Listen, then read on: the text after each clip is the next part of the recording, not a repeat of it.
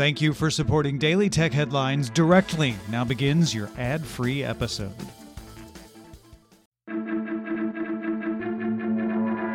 These are the Daily Tech Headlines for Wednesday, September 5th, 2018. I'm Sarah Lane.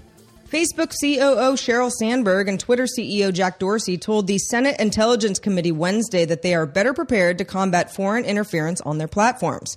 This comes almost a year after both companies told the same panel that Russia used inauthentic accounts to spread confusing messaging around the 2016 election. Google had been invited to testify at the Senate Intelligence Committee as well, but declined to send Larry Page, the chief executive officer of Google's parent company, Alphabet.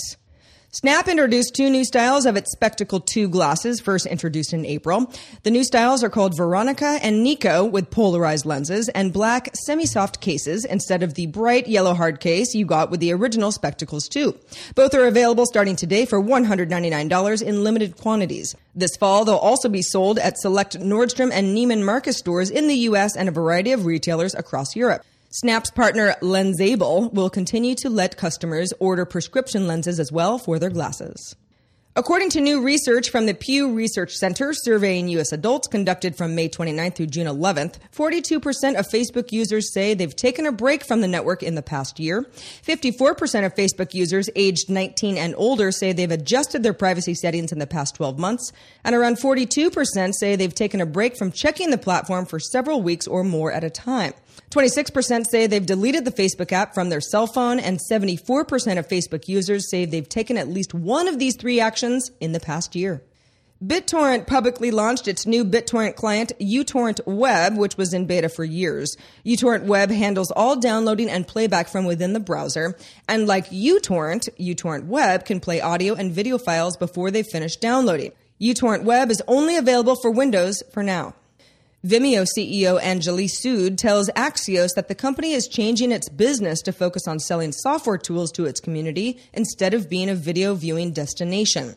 Sood says this allows Vimeo to go after a less competitive social software as a service market focusing on stock images and video. Vimeo will now sell Vimeo Stock, a software tool for creators like Getty Images or Shutterstock. Theranos is shutting down its business, according to an email that Theranos CEO David Taylor sent shareholders and obtained by the Wall Street Journal. Theranos once claimed a cheaper, more efficient alternative to traditional medical tests until a Wall Street Journal investigation in 2015 exposed inconsistencies in the company's tech and accuracy. Theranos founder and former CEO Elizabeth Holmes was indicted on federal wire fraud charges in June. Prosecutors say that Holmes and the company's former COO and president, Ramesh Balwani, engaged in a multi-million dollar scheme to defraud investors, as well as a scheme to defraud doctors and patients. In other research news, a team from Northwestern University and the University of Massachusetts Amherst, published by Bloomberg, shows that Netflix and YouTube are the most throttled services by telecoms.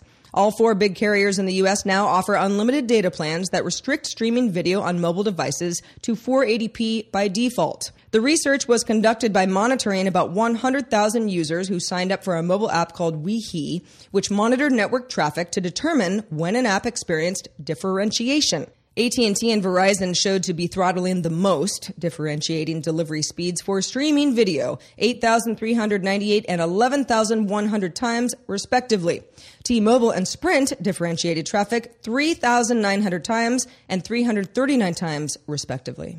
Amazon announced it's ordering 20,000 Mercedes Benz vans from Daimler AG to build out its delivery fleet and have small businesses carry an excess supply of packages. Amazon said back in June it would soon let entrepreneurs create delivery companies employing up to 100 drivers and leasing between about 20 and 40 vans displaying Amazon's logo. And finally, Google launched Dataset Search as a companion to Google Scholar, the company's search engine for academic studies and reports. Universities, governments, and other institutions that publish their data online will need to include metadata tags in their web pages that describe their data, including who created it, when it was published, how it was collected, and so on. This information will then be indexed by Google and combined with information from the knowledge graph. Google tells The Verge the goal is to unify the tens of thousands of different repositories for datasets online. For more discussion of the tech news of the day, subscribe to dailytechnewsshow.com. I'm Sarah Lane. Thanks for listening, and we'll talk to you next time.